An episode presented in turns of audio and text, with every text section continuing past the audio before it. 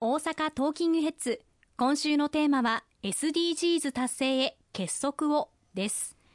改めて SDGs これはどういったものなのかから教えてください。はい。冒頭オープニングでも申し上げましたけれども Sustainable Development Goals 持続可能な開発目標というものでございますが2015年の国連サミットで全ての加盟国が合意をして掲げられた誰一人取り残さない持続可能でより良い社会の実現を目指す世界共通の目標でございます、まあ、2030年を達成年限としまして17のゴールと169のターゲット、これから構成されております。その17のゴールの中には、例えば貧困、飢餓、教育、いまだにま解決を見ない、特に途上国において大きな課題であります社会面での開発のアジェンダ、あるいはエネルギー、資源、これを有効活用していく、また働き方を改善をしていく、あるいは不平等を解消していく、まあ、先進国も含めて全ての国が持続可能な形で経済成長を目指していく経済アジェンダ、そして地球環境、気候変動など地球規模で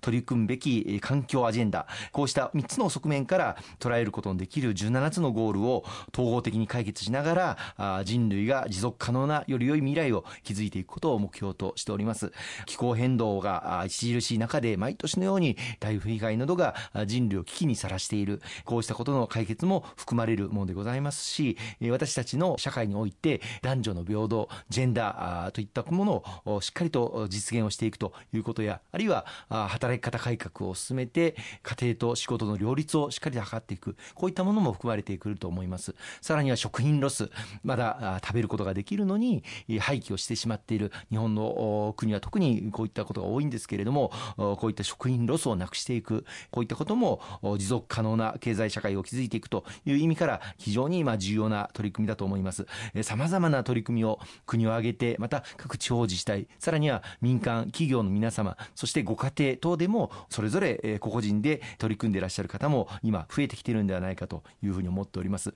今年2023年が2015年に採択されてから2030年のゴールに向けてのちょうど中間年ということもありまして改めてこの点に注目をして国際社会でしっかり喚起をしていこうと、まあ、残念ながらロシアによるウクライナ侵略があったりとかあるいは気候変動が一層深刻な様相を示していたりとか、まあ、国際社会がなかなか対立と分断が進む一方で協調と対話そして国際社会の人類の共通の目標に向けて一緒に取り組んでいこうという機運がしぼみかけているそういった中にあって今一度国際社会がしっかり一致結束をして前に進んでいこうということを改めて確認をした SDG サミットではなかったかと思いますね。はい、その先日開催された SDGs サミットの中で岸田首相も訴えていた推進戦略を新しい時代に合わせたものに改定するという表明がありました。SDGs もちょっとマイナーチェンジしていきたいというところでしょうか？そうですね。あの SDG 戦略日本では内閣総理大臣が SDGs 推進本部の本部長をあの務めていただいておりまして今年の3月にもアクションプラン2023というものが取りまとめられました。ちょうど今年がまあ中間年ということこともありまして特に日本が推進をしてきた人間の安全保障これが今残念ながら、ま、ロシアによるウクライナ侵略とかあるいは食料やエネルギー安全保障など多くの人の安全が脅かされていることからまさに人間の安全保障の危機の時にあるということから SDGs 達成に向けた取り組みを加速化していく必要があるということを基本的な考えにおいてこのアクションプラン取りまとめたものでございます。大きく5つの柱からなっておりまして全てローマ字 P で始まるるんですけれども1つ目の柱は People 人間ですね。多様性ある包摂社会の実現またウィズコロナの下での取り組みということで男女共同参画とかあるいは外国人との共生社会の実現とかグローバルヘルス戦略とかこういったものを掲げております。2つ目の柱がプロスパリティ繁栄ですね。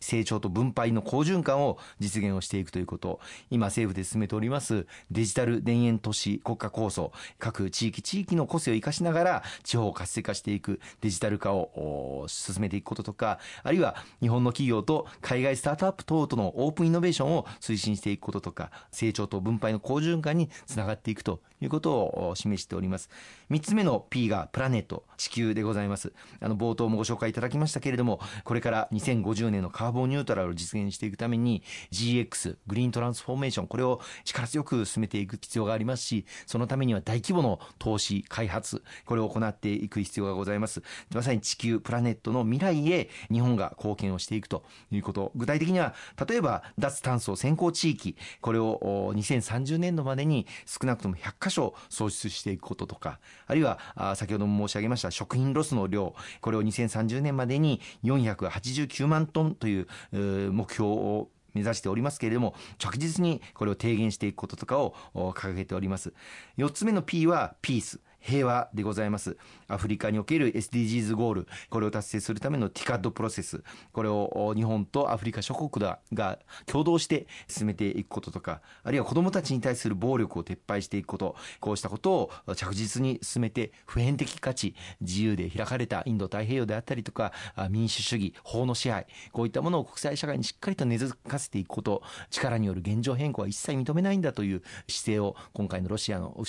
ウクライナ侵略も含めててですね、国際社会の平和と安全、これを守るために、日本としても全力で努力をしていかなければいけないと思っております。そして最後の P がパートナーシップでございます。まさに絆の力を呼び起こすというものですけれども、国内外のあらゆる関係者との連携が、この SDGs 達成にはあの不可欠でございます。SDGs サミット、もうまさにその大きな舞台だったわけですけれども、こういったところで各アクター、そしてそれぞれの関係者の方々、市民社会も含めてですね、連携を深めていくということにも汗をかいていかなければいけないというふうに思っております。この5つの柱からなる SDGs アクションプラン2023、これを着実に推進を日本政府を挙げて進めていきたいと思っております。それを公明党としても力強く後押しをしていきたいと思っております。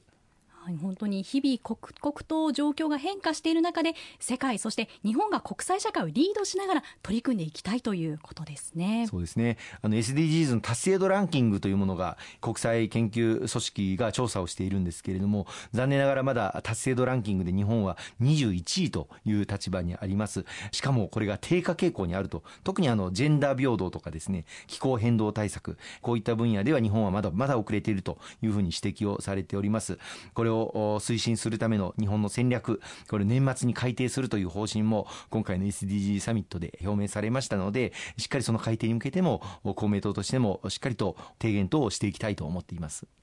例えば世界でまだ貧困や飢餓にあえぐ国もありますが日本が行っている ODA もありますけれどもそういったところも SDGs への取り組みの一つとも言えそうでしょうか？そうですね。まさに国際社会の平和と安定そして発展に直接寄与してきた日本の ODA というのは世界中から大変高い評価をあのいただいております。親日の方々こうしたことを増やしていく大きなツールとして貢献してきております。今年この ODA の開発協力大綱、これを改定することになりまして、公明党からも外務大臣に対して、この開発協力大綱の改定に向けた